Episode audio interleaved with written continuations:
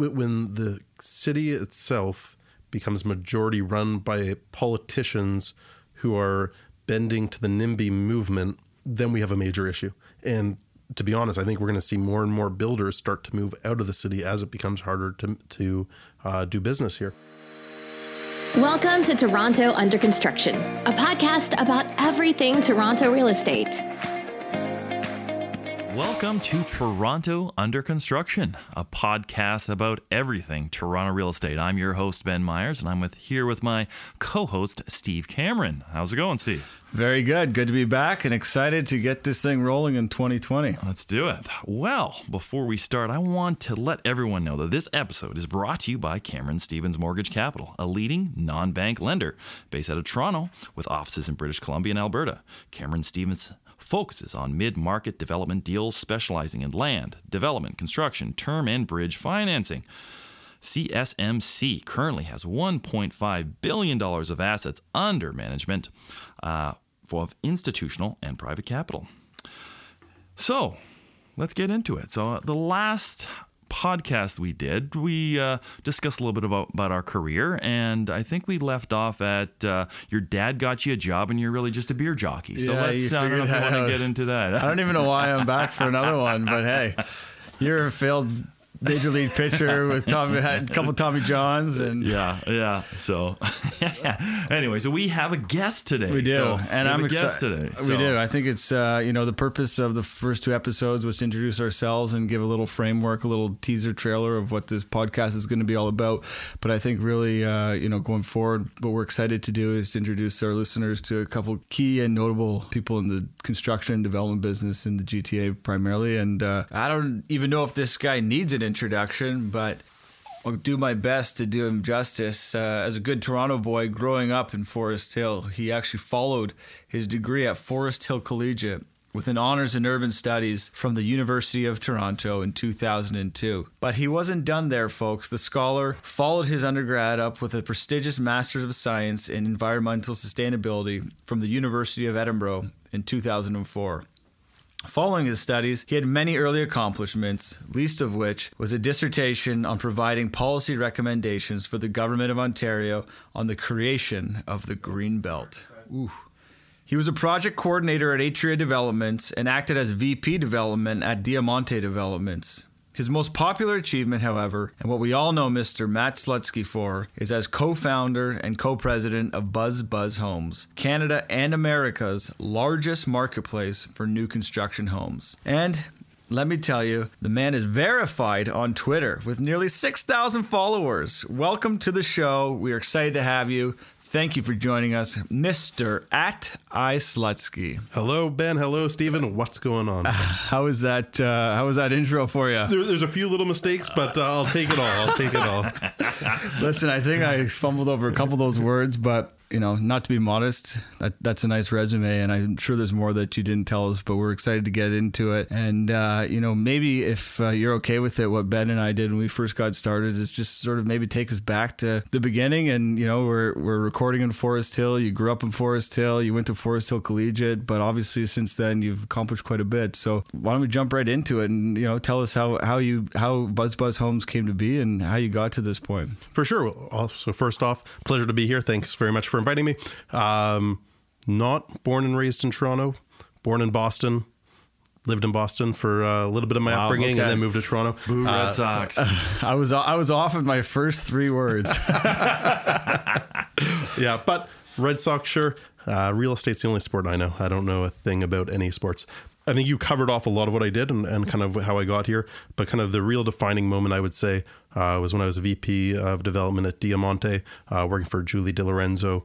Um, it was a fantastic job and a great company. But I was overseeing a lot of uh, working with Julie on a lot of aspects of uh, marketing at the time. was that your first job out of college or No. after the master? No. Atria. I think I had some smaller jobs than Atria as a project coordinator. Uh, they did stuff like um, garment factory lofts, another project in Oshawa called Parkwood Residences. Yep. Um, so worked there and really kind of started on the ground and worked my way up um, before moving to, to Diamante. Um, but while I was at Diamante, I noticed that more and more people were starting to do their research for the new homes online. But most builders really had next to no online presence. They had a really crappy website usually in Flash. Um, they had really poor SEO, and there was no online listing for everything. What year if would this be approximately? This was 2008, 2009. Yeah, so the market in the U.S. just crashed. Um, in the market in Canada, although it was short, uh, was not looking very good. And it was in this moment of everything not looking good where I left Diamante. And, and really, actually, I had two options. I had two kind of plans. One was what ended up becoming Buzz Buzz Home, which I did. The other was I was considering starting a fund to buy distressed property in Florida.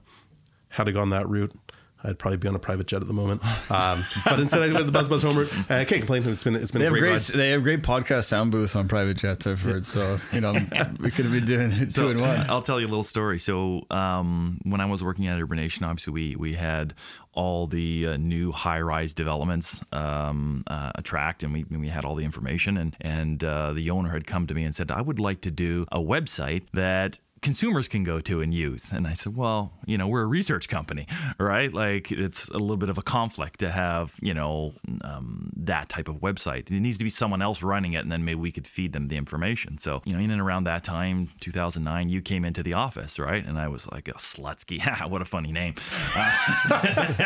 Because at the same time, uh, there was a person working in our office, and his name was Ulicky. So I thought it wouldn't be great if Slutsky met Ulicky. Uh, I'm not sure if you ever got you guys ever met, but but anyways, it was funny because I was Or like, if they got together and there's a Uliki Slutsky, I would be crazy. yeah, the Litsky Slesky met wedding. And so it was funny. You you had I guess had come in to talk to to, to, to Eve Lewis and uh, and she had told me what you had planned and, and I was like ah I don't think that's gonna work. so it just tells you how how great of a, a online entrepreneur that I uh, that I am. But uh, But it, it was a totally different market at the time. Again, there was nobody doing it, so it was to me it was quite obvious. I mean, I was in it. I was we were spending fortunes on you know back then. Toronto Star for a full page ad in the Toronto Star was forty thousand dollars for one page colored full page colored star. Globe and Mail I think was twenty four thousand dollars for one page, um, and that was with with a year long weekly marketing plan with them.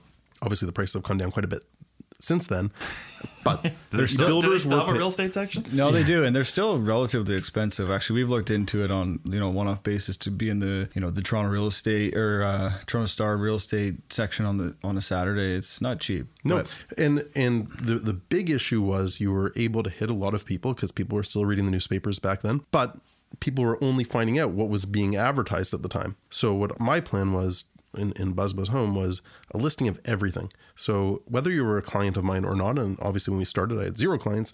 Um, we listed everything possible that we knew about, and that meant that if you were looking at Project A and that Project B was launching right next door, You'd get to see you could actually find out about it. And, and to this, from then to this day, our mission remained the same: is to create the best new home purchasing experience online. And I, again, no, I know this is not a advertisement for Buzz Buzz Home, so I'll stop there. But that was really the defining moment where I decided to leave Diamante. W- Was knowing that there was this thing at the time Zillow was launching in the U.S. or that had launched and was doing well, and they were mainly resale, sale, and rentals. But there was nobody in North America doing a new construction play. Now, was your was was your idea when you started to cater to the end user, to the buyer, or was your because now BuzzBuzz and, and even in my business has provided tons of value in terms of researching projects, new projects, existing, past projects that have been either you know completed or failed. Um, did you have that foresight to say, you know, down the road there's going to be a you know a couple of financiers at different banks that are going to use this platform to do business development, or you know, obviously the the platforms accelerate into many other avenues as well. But was it primarily just as a consumer buying my first home or upgrading to my second family home? uh, You know, I want that that individual purchaser to have all the options at their fingertips. So our our mission, and it still is, is hitting end users, investors, realtors. We know that a lot of industry uses our site, but we don't we don't create anything on our site geared towards the actual industry. Uh, the industry uses it, but our goal is always creating the best new home information for the actual purchaser themselves. But your paying clients are Our paying clients are the builders, Are the builders. who advertise on our site. Those are our main client. We do have other revenue models that do support the industry, and we do have banks that buy our data. You know, big data play, but th- that's kind of secondary to the mission of creating the best new home purchasing experience. I guess my question would be is is when when you were trying to get those first clients, what did they think of the fact that you, you're advertising their project, but someone's going to see that their neighbor's project right there, even though they're not doing any advertising. What, what was the, I guess, kind of the feedback from uh, uh, from you at the time when when people might ask that question? That was never really an issue. Yeah. The bigger issue is, and, and it was kind of going back to what you were talking about, is one of the reasons why people give Urbanation information is because it's B2B. So they know they might be giving you all the information, or they might be giving Urbanation all the information on pricing, on uh, what's sold, what's not sold, but they know that it's staying within the industry. It's not going to the public. Whereas Buzz Buzz Home is going to the public. And as I'm sure you know, more so back then than now, because Buzz Buzz Home really brought a lot of transparency to the market.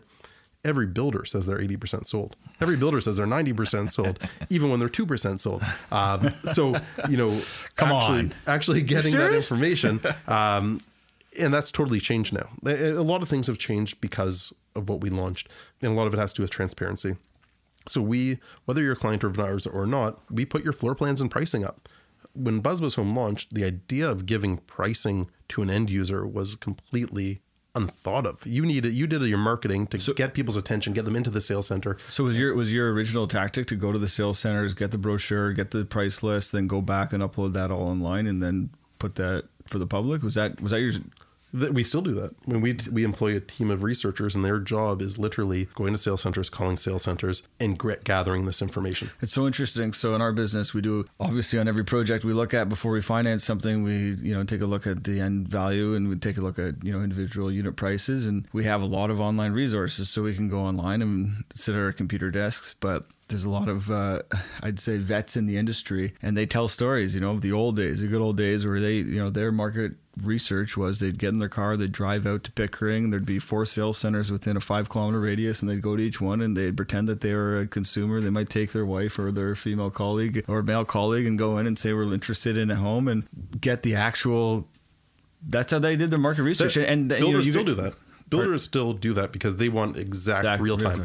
Time. BuzzBuzz Home, um, it, we have a system where builders can give us feeds. So a lot of big builders get how we have a feed. So anytime we have real time information on their projects, but a lot of builders don't have that capability. I mean, you're talking about billion dollar companies that still run their entire sales numbers on basic Excel sheets. And so they're not able to actually feed us. So builders still will go and drive around the sales centers and find the floor plans, find the pricing. So that's, what cool. But That's I've got a funny story for you. I once I used to do that. That was part of what I did. Uh, and I actually for a, for a client of mine purchased a condo. For a client, you purchased a condo. I purchased a condo Under at your a own name? luxury uh, development, yeah, uh, in order to get the pricing, the condo docs, and their APS, so we could snoop everything. Uh, now in Ontario, you can rescind in ten days, so there was no big deal. I was able to rescind, and we were able to see their condo docs in those ten days. Except my realtor forgot to rescind. And uh, I was stuck with a multi-million dollar condo. so now Matt's raising his family in a high-end luxury condo No, in I, I actually had to go back to the lawyer who I'd worked with uh, in the past and say, "Listen, I uh, here's what I did. Need to get out of this." Uh, and at the time, luckily, he let me out of the deal. That's great. That said, I mean that's going back 15 years ago. What an investment that would have been if we couldn't get out of that. I would, we would have.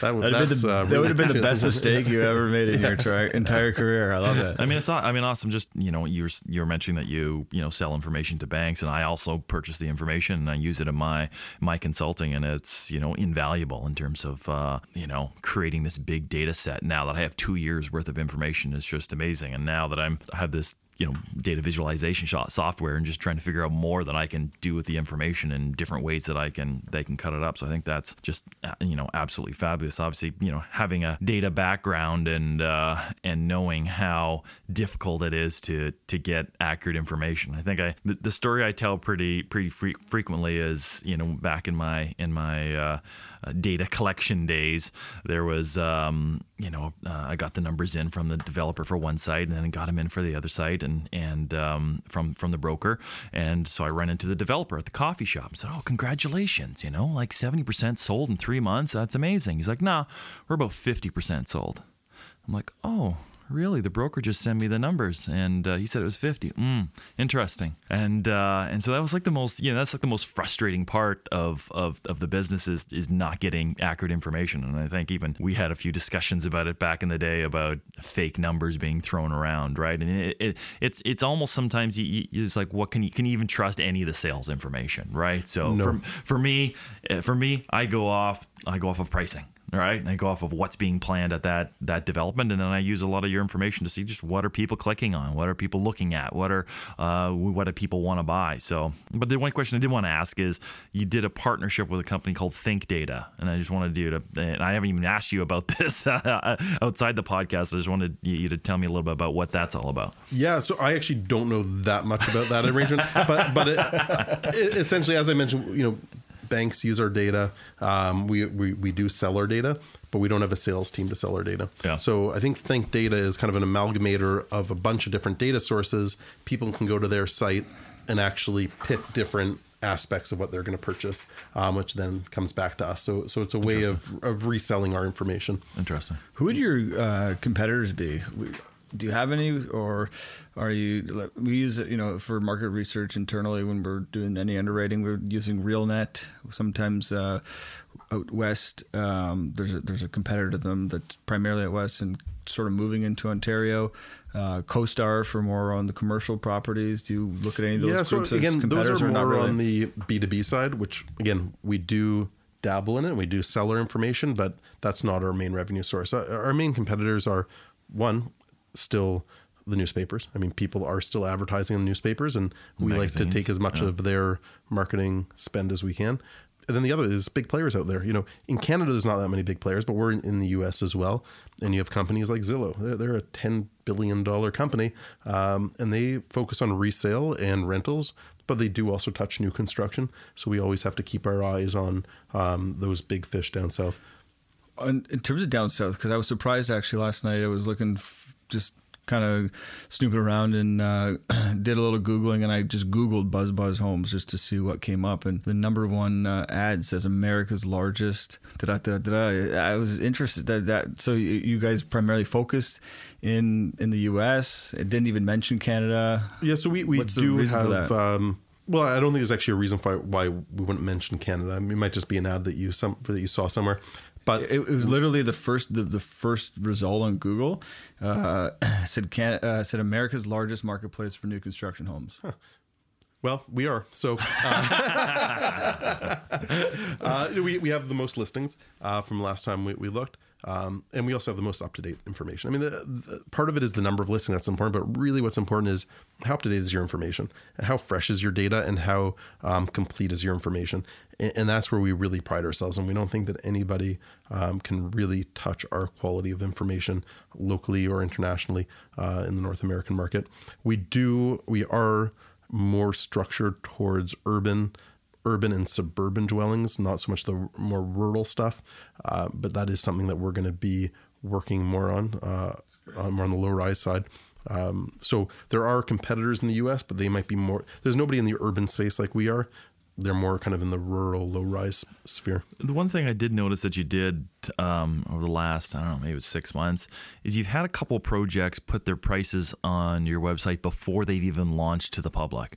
And I thought that was an interesting thing. And I've been I've been trying to get developers to do this, right? So before they even launch, put their their floor plans up on your site and then gauge the interest in those those floor plans all right? Or even put some like teaser prices up before they even launch to get an idea of of where they could potentially you know increase prices or decrease prices to to get the level of absorption that they want i guess. You know i mean it's a ba- it's a good problem to have is is so many sites sell 50 60% of their units in 3 months so they don't really know uh, very well where they could have captured more value in Yeah, I, in I the think what you're talking about, uh, I, I might be wrong, but a lot of it is kind of around the pre-launch VIP pricing, and that's something that there's no doubt builders don't like us showing. We we always run into issues where builders are our clients, but our goal is to create the best new home purchasing experience, and that often is in conflict with what the builder Right, wants. It, right. it started again when we show, first started showing floor plans. We were getting you know threatened to be sued left, right, and center. You know, you have no right to display floor plans. Um, and then we started displaying pricing, and it was a whole another big thing. So are you getting your clients who are your paying customers calling you saying, "Get my floor plans off your website, Yeah. get my pricing off your website"?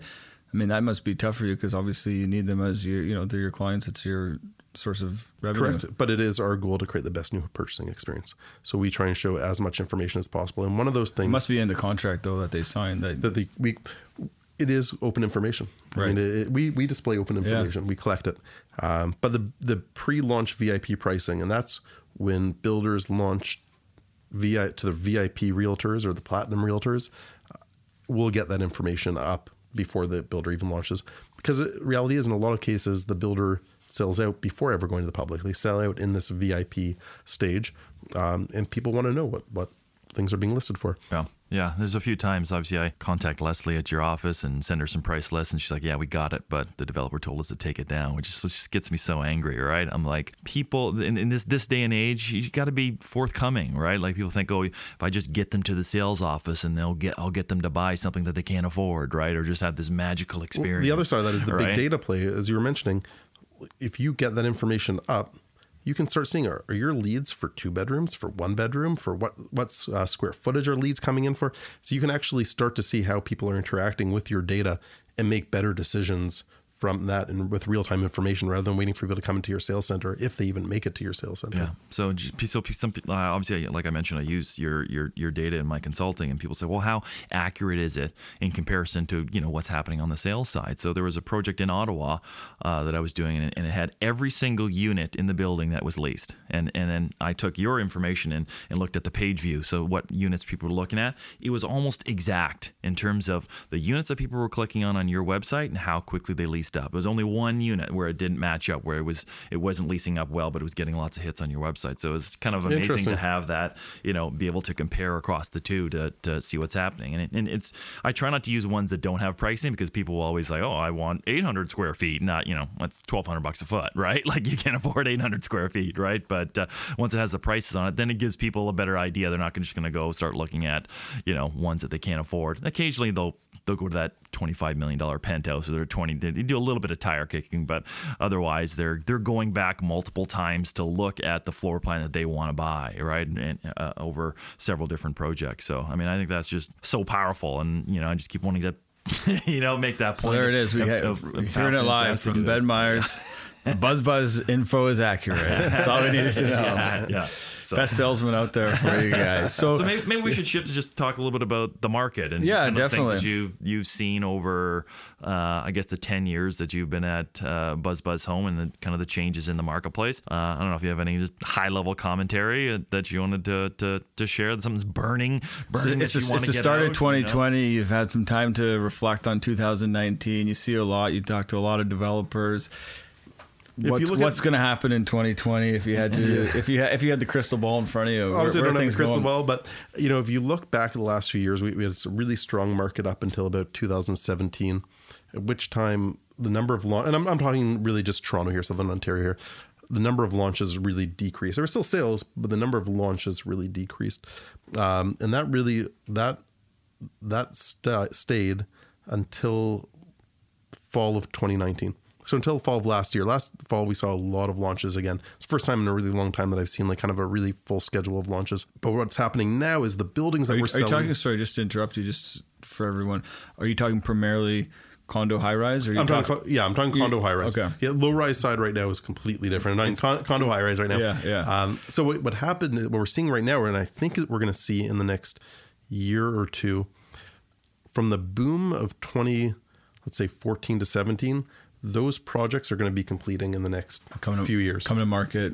Well, they came right. Yeah, they're going to be Sorry, completing. coming- They're gonna- completing. Yeah, Yeah, they're be completing and, completing. and being occupied, which I think is going to be very interesting. Right. Correct. So I think there's we're going to see a lot of product hitting the market from investors uh, starting to resell their units or assign their units to investors holding on to their units and actually starting to rent them out. We're going to see a large uh, supply there, and then we're going to see this kind of nothing for the next two years, I'd say, until the launches that started in this fall start to actually complete. So we're going to see this really interesting timing where there's going to be a lot selling because the market is hot again, and there's a lot of launches. And there's going to be a lot completing So those two will be kind of fighting against each other on the resale versus new construction side, and then kind of a lull for a few years. So what's that lull going to do, in your opinion, to the market of the of the new launches that are taking place uh, coming up? I I think we're going to start. We're still going to see prices increasing. I mean, we're at a really high point right now. I don't know the exact numbers off the top of my head, but I think kind of Southern Ontario. Ben, you might know my numbers better. is kind of the high nines to a thousand a square foot. Kind of four one six is more kind of probably closer to twelve hundred to thirteen hundred a square Yeah, foot. you're looking in the uh, you know the entertainment district right downtown. It's uh, you know thirteen hundred to fourteen hundred bucks a foot. Just unbelievable pricing. You get into Yorkville, it's two thousand bucks a foot, and then obviously it slowly gets lower the farther that you get out on the east side and the west side. But Etobicoke Waterfront's a thousand bucks a foot. Parkdale's a thousand dollars a foot. You've got But you got before North York City to- Center at a thousand dollars a foot. Right? There was this. Like- there was a few years where it was kind of stuck at seven fifty, and then overnight it just bounced up to a thousand square foot and hasn't really stopped since then. Yeah, I think we're going to start to see prices start to plateau a bit again. They're still going to be What do you increasing. but I always actually it's a conversation we have internally. Like, what is the plateau number? Because we thought it was maybe eleven fifty a foot, and then we thought maybe twelve fifty, and now we're seeing stuff, you know, small.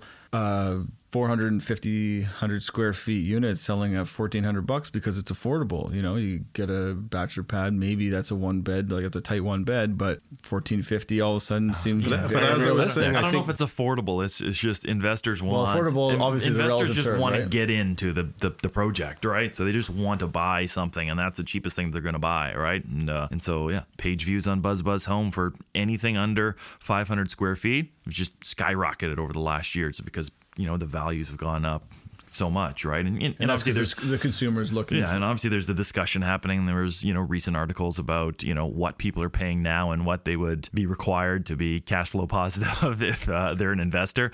And, you know, it requires, you know, ridiculous rent growth over the next few years to, But to- as I to mentioned, get to those levels. as right? we start to see this increase in supply, I think the rent is going to start to even out more. So that and that's why I think we're, we're going to start to see this bit of plateau in the pricing, where it's not skyrocket, it's not really jumping. I think probably in a few years we'll see it jump again um, as demand pents up, but.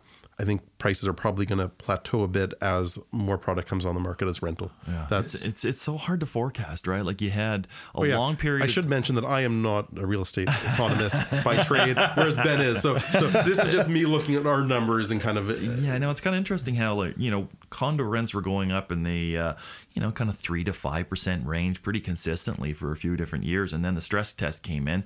Kind of pushed people down into the rental market. People that wanted to buy couldn't buy, and then in you know when I was running numbers in in 2018, we were seeing condo rents in, in a specific building going up 15, 20 percent in a single year. But that is that has calmed down now. Like the CMHC numbers actually were released this morning. We're we're you know what day is today? January 15th. They were recording this this podcast, and purpose built rentals were up six percent year over year, and condo rents were up four, I think four point five or four point three percent year over year, so lower than the than the purpose built rents, which is which is kind of shocking. And obviously, I do analysis for Rentals.ca, and it was basically showing, showing the same thing just for you know for vacant units that uh, much higher appreciation for the purpose built rental apartments as opposed to the uh, uh, to the, the condo rent. So it'll be interesting to see how investors coming on expecting to uh, you know to rent a unit at 450 or 475 uh, if they they get resistance to some of those numbers or you know that two bedroom that they thought they were going to lease to a couple you know now they're re- leasing it to two couples I'm right? Or that yeah. studio they thought they were going to re- to lease to a recent graduate. It's like oh now i'm uh, now i'm leasing it to a to 35 year old couple and living in 450 square feet because they just want access to the city I'm right? very interested to see as well how the condo market is affected by the recent excitement about what everyone calls PBRs, right? The purpose built rental market has, in my opinion, the last three years blown up. It's gone crazy. Everyone has looked at every project and every site they own. They said, should we do condo? Should we do rental? They launch it as a condo. They decide maybe not, not to go through with the sales and then they turn it back into a rental. And coming back to your comment about things potentially, you know, a little lull in the system, because there wasn't a lot of launches and because people were maybe a little bit, you know, gun shy on launching projects. Some projects, or actually quite a few projects, were launched as purpose-built rentals. So, in my opinion, I think there's going to be quite a few new rental projects uh, coming on. Where, if you look back at sort of 13 to 15, no one was building rental. none. It was all so- condo. Prices were going bonkers, and you know, no one even thought about it. And then, oh, you know, we, we got into a point where we said, hey, maybe this is the best way to do it. Maybe it's a long term hold. Maybe we partner with, you know, either a pension fund or a REIT or a life co and we do this deal and, you know, it's a long term asset that we're going to keep in our portfolio. So I'm excited and interested to see you know how that affects um, in, in, terms of in con- terms of clients market. on on the rental side are you getting many you know new rental developers you know wanting to advertise on the site? Yeah we have a, a handful but our the condo the actual sales side is, is, way more powerful for us in ontario. Yeah. actually in canada. In places like new york it's more kind of on the rental side. Interesting. We, we actually launched the rental side of new construction because of the New York market, uh, going into the New York market, New York market because so much new construction there was rental compared to, as you mentioned, in Toronto. At the time, when, when would that would have, when was that when you when would have you entered New York market? Probably about five years ago. Okay, yeah. yeah interesting what's going on in New York right now in terms of the high rise and the scale and scope and size of those projects. Yeah, and I mean, you know, we're, it, it's terrifying as a as a Toronto or a Canadian lender. You know, we're so used to what we call pre-sales. Everyone knows about pre-sales. You don't start building, you can't get financing until you have 75, 65, 75 percent sales. You go you go down to New York and they're building 2,000 unit condos with maybe 15% pre-sales. Maybe. maybe. They, maybe. They, they, can get financing on their pro forma. They get fin- and they get it overnight and there's a lineup at the door for, you know, financiers to, to give them money. There's traditional debt, there's senior debt, there's mez debt, and, oh, you know, the capital, capital stack. The capital stack has like 20 people in it. The capital, the capital stack is so interesting. I was down there and, you know, we thought maybe we'd be conservative and move into the States and do, uh, you know, maybe $150 million of lending in the U.S. and get started, you know, maybe do 10, 15 deals, maybe 20 deals with 150 million. The first meeting I went into, the guys just said, Oh, you have 150 million dollars of mez. Perfect. I have the deal for you. it's ready to go. You're going to be behind 700 million dollars of senior debt and you're going to be at 90% of total costs. And I was sort of thought to myself, okay, maybe, maybe Manhattan isn't the place to start.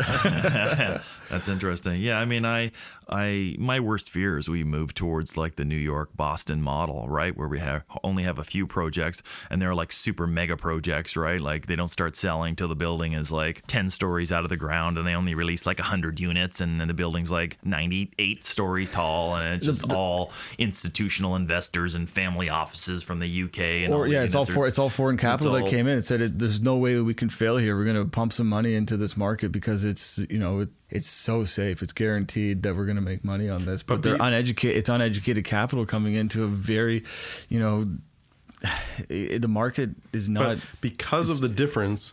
Nobody does hype like Toronto does. If you look across North America, no one does what hype. Like nobody right. can hype a project. I mean, you've got right now a bunch of realtors in Miami with Pharrell Williams for the launch of a project. I mean, we, we can do hype like nobody can do hype. And sure, we don't have these huge institutional investors who are funding the creation of this, but we do have investors who have bought into the hype of the project, who is essentially funding that project. Yeah, the, the, it drives me crazy. The uh, some of I don't want to label people, but some of these progressives that think that if there was were no investors, we'd still be selling all these units to end users. Okay, right? let, me, like, let, let, me pause you right there because this is this is this is where I saw this going. You know, Ben Myers over here, five thousand followers on Twitter. Mr. Slutsky with about 6,000. I make a tweet. I don't think anybody reads it. But, you know, I, I follow you guys and you guys engage with quite uh, an eclectic group of individuals and, and a lot of them are you know i don't want to call them haters but there is you know you, you use the word progressive and there is this huge huge population in, in Toronto, the GTA, Southern Ontario, who are adamantly against development and are not seeing, I guess, obviously what you guys are seeing. You know, where where do we go with this? Like, how do we how do we change the narrative and how do we kind of fix the problem? Because the way that I look at it is the the biggest we you know you want to call it a housing crisis. Sure, affordability is it's it's it's it's terrifying. You know, for the, you have you guys both have young children and prices are out of control. How do you buy a home if you're graduating university right now and your starting salary is eighty thousand dollars and you can't get into a, a new home in the GTA for under you know a million one now? It's it's scary. So we have to fix this affordability problem. In my and I know you guys feel the same way way is we have to create supply.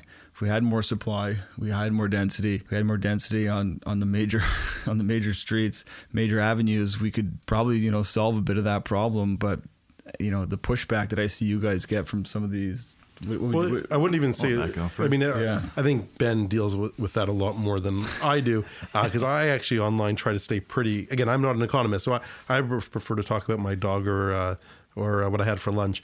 But Shout out to Schnitzel. Yeah, Shout out to Schnitzel. schnitzel for lunch and for as a dog. Um, but the reality is, because I am also on the development side, we have city councilors right now. Um, Josh Matlow, who's actually the councilor in the riding that we're in, is against lane closures for new construction. You know, he puts out, he goes on tirades against builders who put out A-frames to help sell product. When the city itself becomes majority run by politicians who are bending to the NIMBY movement, then we have a major issue. And to be honest, I think we're going to see more and more builders start to move out of the city as it becomes harder to to uh, do business here, and it it will crumple the city. I mean, we you do need supply, and I don't think that a lot of these people online who are fighting more with Ben than me um, are wrong. I mean, you also need government. Ben in- told Ben told you- me his 2020 resolution was to stop arguing with NIMBYs online, Yeah, but that- I, that I last- saw but him you- you- January 2nd, just yeah, it's like- engaged all day. I think there's a difference between people saying you can't build anything anywhere and that's going to solve the problem. I, I do think you need governments who, who assist in this and build uh, housing and, and help with that. But you also do need a lot of supply. Like we need a lot of housing in Toronto.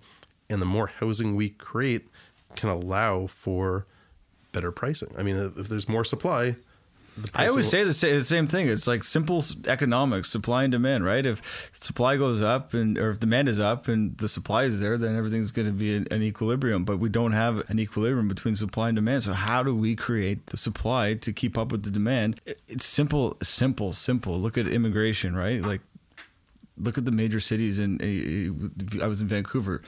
They're saying anywhere from you know seventy thousand people moving to that city on an annual basis. Here are you know I see different stats. Ben, you may be able to speak to this. Is it one hundred and forty thousand people? came out, yeah, with their their forecast for next year, and their you know mm. government organization, generally conservative in their in any of their forecasts. They're they're talking about one hundred and forty thousand. 140, it's a number I heard too. In the in the in the So Toronto where CMA. are we So- putting these people? That's Yeah, the and- problem. And that's the thing. I mean, it- people think that they're like independent, right? There's like 140,000 people here and there's housing supply here and they're completely different. But, you know, you need new housing to to get those people or you have more young people living at home as, you know, if you look at the Statistics Canada uh, census data, Toronto has more like young adults living with their parents in any other major city. So that's obviously a sign of of undersupply, and obviously you know pricing and rents going up. That just shows you that it's that it's undersupply. But we need to keep we need to keep adding uh, um, um, units. But the problem is you you mentioned the NIMBYs on fighting against it for reasons saying you know you know part you know we don't want it because of shadows. We don't want it because of of uh, uh, the roads and congestion. We don't want it because we don't have enough schools. We don't want it because it's traffic congestion. You know, just they have all the things. But then there's on the other side the people that are not affluent and could never afford something, and they say, well, we you're going to knock down this plaza that has a McDonald's, and the McDonald's is the cheapest restaurant that I go to, so I don't I don't want that, or I don't want people moving into my neighborhood that are affluent and they're going to gentrify my neighborhood. So you're getting it on both sides Right. of it, right? Yeah. So from rich people who want to stay rich and poor people who think, well, the rich people are going to come in and make it not affordable in, in my community, right? So it's so it's a it's a it's a it's a hard battle, and, and people drive down the Gardiner and they see all the cranes and they say, well, look, look, we've got we have all We the have units supply, that you yeah. that you need, right? But it's, you know the also, cur- it's also, you know, th- there's also a lot of room to increase density in the city. It's There not just high rise, and, and that's also another issue. Is sure the high rise is one side, but there's the entire kind of yellow belt, as it, was kind of been called in Toronto, or maybe North. I don't even know where that. I think it was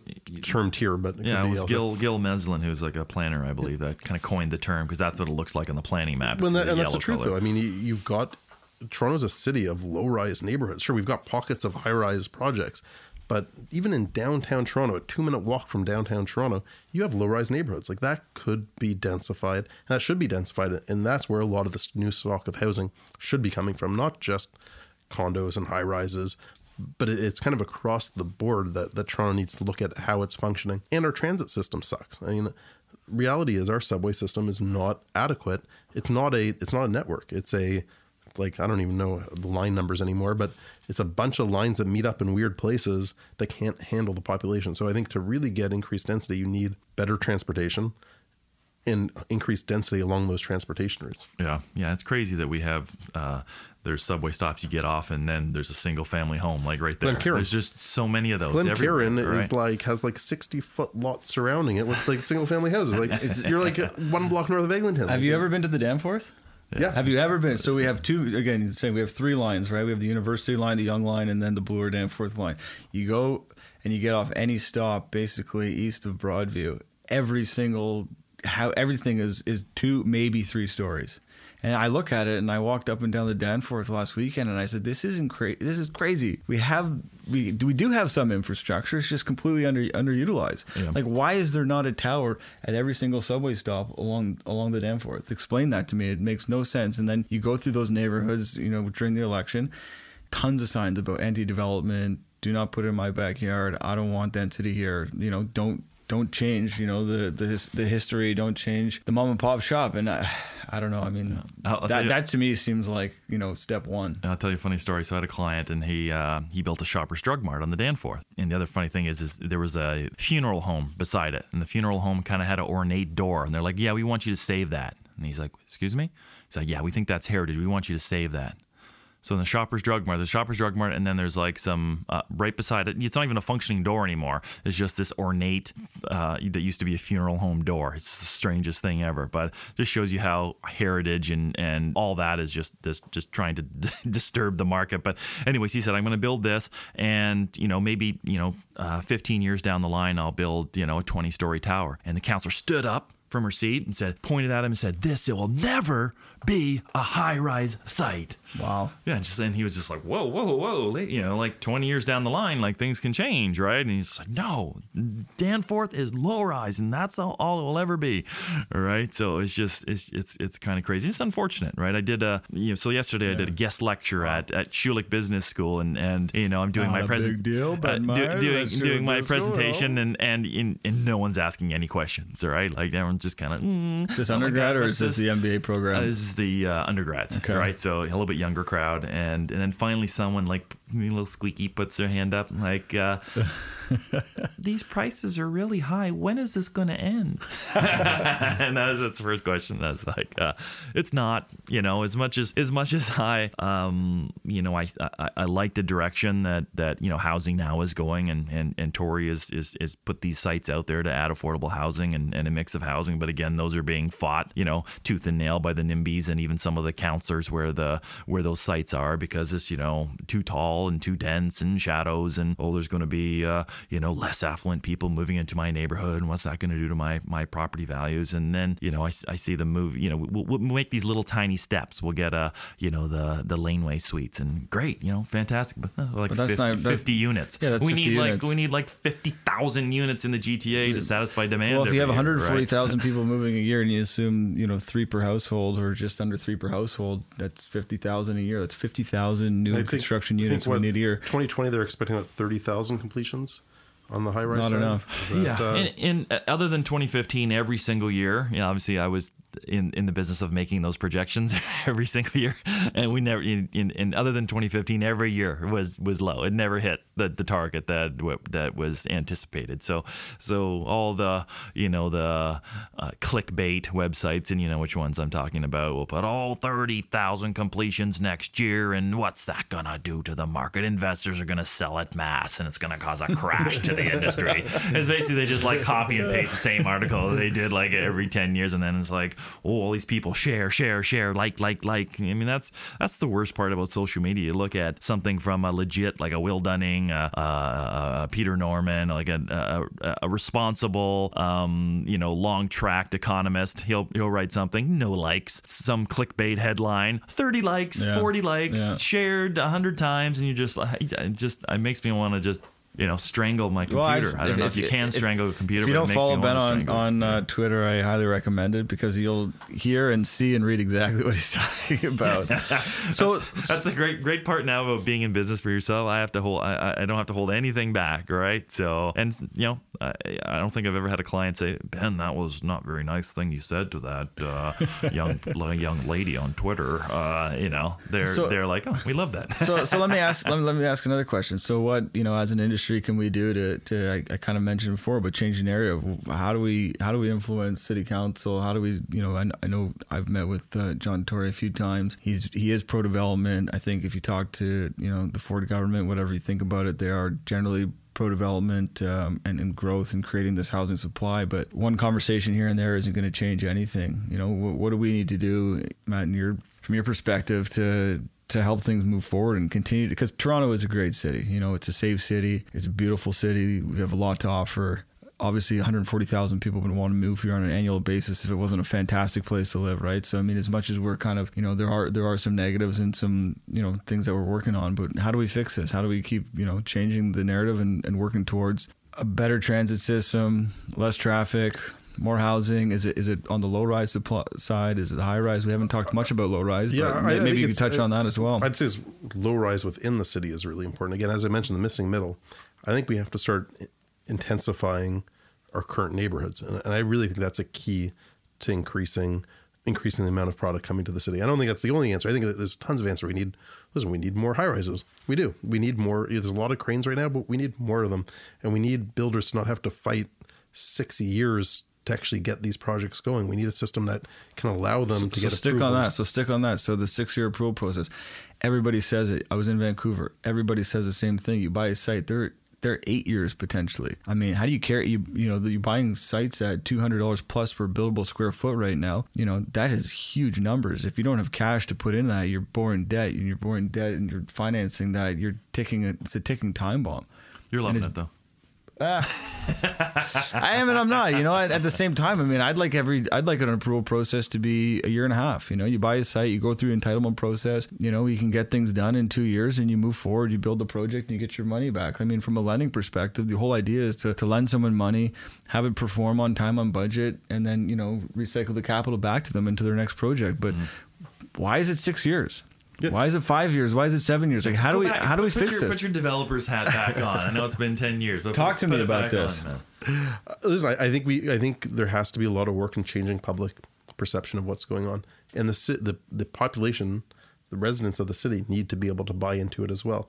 Again, when it, when a development is really a lot of being mandated by city councilors who are have to bow to a lot of this NIMBY NIMBYism movement, it, it grinds the gears and it slows things down. People need to understand how the city can function better with development, how the city can function better with more intensity, how the, the avenues can become better. I mean, I, listen, I, I used to live on St. Clair, and now I've moved up closer to Eglinton. I miss the vibrancy. Like there, there, there's something to embrace about that amazing vibrancy of a more dense environment. Do we need to? Do, do, the local councilors have too much power? Obviously, they're very reliant on their on their uh, on their voters to get back into power. Have we given them? I, I think there, too much power there. I think that what's been happening there's been a lot of change, and so I think it's hard to say. But I think the OMB system worked really well in the past. I mean, it was it was a really strong system that put everybody kind of in place and allowed it allowed city councilors to kind of fight for the residents, knowing that the OMB was going to come in and they could kind of negotiate deals better that way.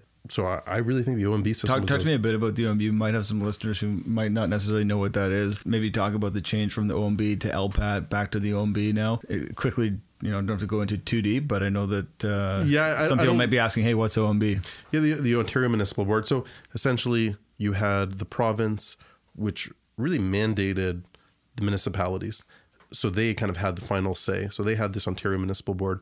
The municipality was able to make decisions, but they could be appealed to the OMB, essentially, which brought the power back to the province. That's really it in a nutshell. Um, everything kind of changed under the Wynne government. There was this LPAT system, and to be honest, I'm not even clear where we are right now in the system because there are still some projects who are stuck in the old OMB approvals process that were right. carried there, through. There was some people stuck in the LPAT. Right. Some, it, it, it, there was a queue that there was a there was a queue at the OMB. Folks had applied to the OMB. They were waiting for their OMB hearing, and then it changed to the LPAT. The LPAT was sort of introduced as the new system, which was essentially, from what I kind of understood, was similar to the OMB. And now with the Ford regime back in power, the OMB has been reinstated, but there's still like I said, a queue for the old MB. Got to get through all the LPAT applications and then back, you know, Into the new system. applica- yeah, the applications are now in with the new OMB. Well, let's let's bring the conversation back to kind of your level, your expertise, and and and not that you're not an OMB expert, but I'm uh, not at all. Hopefully, we'll have some. hopefully, we'll have some planners on in the future that can uh, can give us a little bit of insight on that. But what's what's changing in terms of marketing? What's what's different? What are the developers doing now different than maybe they were were doing in the past that you're you're seeing from your perspective on maybe on your your site or not maybe not even on your side. Yeah, I don't, I don't think it's it's a change, it's strengthening. I think that realtors, the reliance on realtors to bring investors has really strengthened. And I think builders are right now scared to go to end users. They need to go through this kind of VIP Broker process. channel. They need to really woo these realtors um, to, to bring purchasers over. And I think that's given realtors way more power than they've ever had.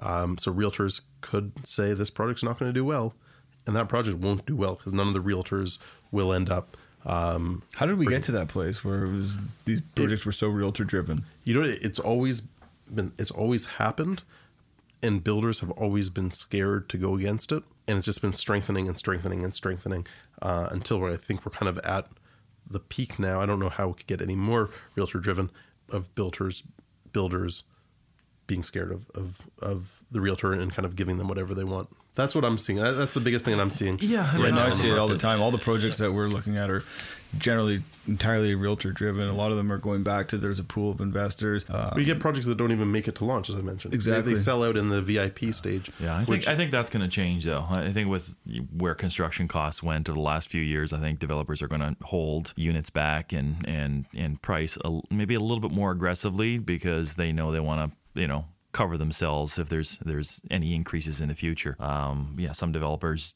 couldn't get their project pull their per- permit before the development charges went up and that just killed their pro forma all right and so there's still a couple projects out there that are that are that are going to get going back to the comment right? about you know taking things through planning and being six years to get to planning and you buy your site thinking it's going to be two years so you budget two years of interest costs and all of a sudden you you know triple that because it's six years why do you think costs are going up? That's why costs are going up you know? You, yeah. You triple your financing costs is it's, it's land that's your profit that's your profit margin. Uh, there's land and there's you know we sold 35,000 units in 2017 and all those went under construction in 2018 and trades had more power right? So uh, drove, drove, drove up the cost and obviously development charges went up as well. But uh, so what, what about you know like I know we, we always tend to bring it back to kind of like our level of extra, uh, expertise and the things that we, we like to talk about but you know you know, I know they're really appealing to developers, but the brochures are still very shiny and a lot of neighborhood photos, and maybe there's less women's faces close up with lipstick, which was like the the top thing a few years ago. Like every brochure had a uh, fairly uh, attractive woman on the front, but uh, I don't know. What do you what do you think? Is this is this celebrity is this celebrity endorsement? Is that is that a thing? Is that going to improve the the value that a developer can get on a so project? it's Pharrell it's doing the lobby at the is, is that correct? Correct. you mentioned that Yeah. what project is that It's for a project called Untitled at Yonge and Eglinton. Okay, and this is sort of the second big name that came to Toronto because Well, I think the Art Shoppe had it with There- uh, Yeah. Lagerfeld, Art? Shoppe had it at Bisha, had Lenny Kravitz. Um, Nobu has Robert De Niro. so, Oh, yeah. I mean, it's not that new. I, I think Pharrell kind of takes it to a, a different level with the younger generation. Not younger, but the current purchasing generation. Is Pharrell cool? Yeah, Carl He's cool? Lagerfeld. He's yeah, cool. I mean, he's Oh, Yeah, very, very really? cool. He's, he Oh, yeah. sings, right? He's very cool. He's a guy. He's cool. Yeah, he's got okay. collaborations with with Adidas, and he's got his own clothing line, music, and And he's an architect yeah, too, obviously, right? yeah. He must be an architect. yeah. Because I mean, Lenny Kravitz designed a few rooms at Bisha and stuff like that, right? Uh, I mean, I don't know. I don't know how much stock an investor puts into that. What What are you hearing? Like, what, what's the rumbling from the from the from like the brokers you're talking you're, you're On- talking on to? that project, it's too early to tell. I, I think it's going to be a great project. I, Yeah. I'm, I'm a big fan of the project. I, I do. I like Pharrell. Um, I, listen, it brings kind of a, a different level of cool to a project. It, it, it definitely, as I mentioned, we are the kings of hype in Toronto, um, and it brings hype to the project. I mean, it, it gets a lot of visibility, gets people talking. It's a it's a it's a great tool to be able to use. Say, hey, realtors, come meet Pharrell. Um, it gets them on board. It gets everyone on board. And I, I do think it's a great project. It's a great site. Jagmeet Singh said he wanted Pharrell to bring more affordable housing to Toronto. Though I think he commented. Well, listen, even- a- as we just on mentioned, more supply is more affordability in the long run. So he, he is doing that. Yes, I, I think I think the marketing firms are still pushing a lot of those classic elements, the the flashy brochure. Um, what I think is going to be changing is, and we've already seen it, is sales centers don't have the same importance that they used to. I mean, there was a time again going back to 2017, 16. And these sales centers were like ten million dollar sales centers with like VR rooms and in just the, the craziest sales experiences um, or sales pavilions really out there in North America. I've never seen anything across North America like the Toronto uh, sales, Sales center, center. experience. And I think that's starting to be dialed back a bit. Yeah, that, that went away, but I, I have a feeling they're going to come back. Yeah, I think as we start hitting up, as builders hit more end users, they end users need that. What about the uh, virtual reality sales center? So you don't necessarily go into a, a, a physical, you know, suite that they've recreated in the Listen, on sales center. BuzzBuzz Home, you can actually buy units directly through BuzzBuzz Home. How did that go? Really? Is, Is that working out well? It got uh, it had great pickup. I think we were a bit too early to the market, uh, and we our initial case was in Kitchener. I mean, it wasn't the right market, but it was an incredible builder, Polocorp, uh, who was very tech forward. He's an entrepreneur himself and a tech entrepreneur himself, so he was able to push it through on his legal side. It got again, he got international pickup. He got pickup across North America for it, and the response that we got was a lot of it was from Toronto people saying, if you launch this in Toronto, there's no doubt we'd be buying through it. But yeah, you can buy online now. You can just buy a condo online. Well, you can use your credit card as your down payment. Use your credit card for a three thousand dollar down payment. Okay, and then you go to your lawyer to put your your You deposit down. yep. Right. Wow. So, but you secure your unit with three thousand dollars. Yeah, and you do all of your um, FINTRAC through it. You know, you upload all your documents through the system, um, and you know, part of it is purchasing on on online from the comfort of your home. I don't think we're at a point now where someone's going to do their entire research from BuzzBuzz Home, decide on a unit, and buy through BuzzBuzz Home. I still think that an end user is going to want to go to a sales center, see the site, talk to the salespeople. Maybe do that on four or five Tires, sites, and then go to the comfort of their home, potentially even with their realtor, and decide on. Is on that three they're gonna do. thousand dollar refundable? Yep. Yeah, it's ten day rescission period. Same thing. Yeah, Right. Yeah, it works exact same. well, I think we're running into our, our time limit for this this pod. I think we could we could talk We for could talk all day. talk for hours, and I I wanted to get into more of the the, the, the, the technology side of things, but maybe that's the, the next thing we talk about technology Absolutely. and some of the other uh, thing that you uh, you have going on other than than Buzz Buzz Homes. Why- why don't have you give us- other- why don't you other give us- products. Just- yeah give us give, on on your on your way, what what would you say in 2020 are you most excited for Buzz Buzz Homes? Is there a new product, a new idea you have? Is it in the the AI or the virtual reality space, or is it something totally completely different? Maybe we haven't even heard about Yeah, before. I, I think it really again comes down to data quality, and I'm really excited that we're constantly coming up with new methods to ensure that we have the highest quality data. We're going to be launching into a lot more U.S. markets um, with just incredible data quality. Um, we're, we're testing out a bunch of different formulas and, and on how we can actually go about that. Um, so I'm really excited about our, our data play over the next year. any any uh, plans for expansion outside of Canada or the United States? I'm always planning it. Um, you know, I can- I can see that wheels turning. Yeah, I mean, we- you know, for a while, this was early on. We were the largest listing of new residential homes in Israel. Um, Wow. This was actually before Google Maps was in Israel um, due to security concerns. So we actually had everything just mapped on nothing. Like it was, it, it was more of a test bed for us on, on how we could expand to other countries. That's awesome. Um, so we used Israel, and, and yeah, we were the largest listing of new residential construction in Israel. Um, without a map or with so it, it was again more of a test than anything else so yeah i mean we're, we're constantly working on that but getting high quality information is really hard and canada's large us is 10 times as large we're focusing not on entering new markets right now uh, overseas but we're really focused on us expansion Cool. So where where can people find you, Matt? If they want to get in touch with you, if they want to, uh, um, you know, have a little chat. yeah you can find me anywhere Okay. That's, now you uh, can find uh, okay, you've got uh, for BuzzBuzz Home, you've got at BuzzBuzz Home. For uh, if you're in Toronto, it's at BBHGTA. Um, if you're on the West Coast, it's BBH West. Uh, me personally, I'm at iSlutsky on Instagram, Twitter. Twitter, pretty much anywhere you can find me. It's at, at iSlutsky. Um, looking back 15 years ago, I probably wouldn't have used that handle.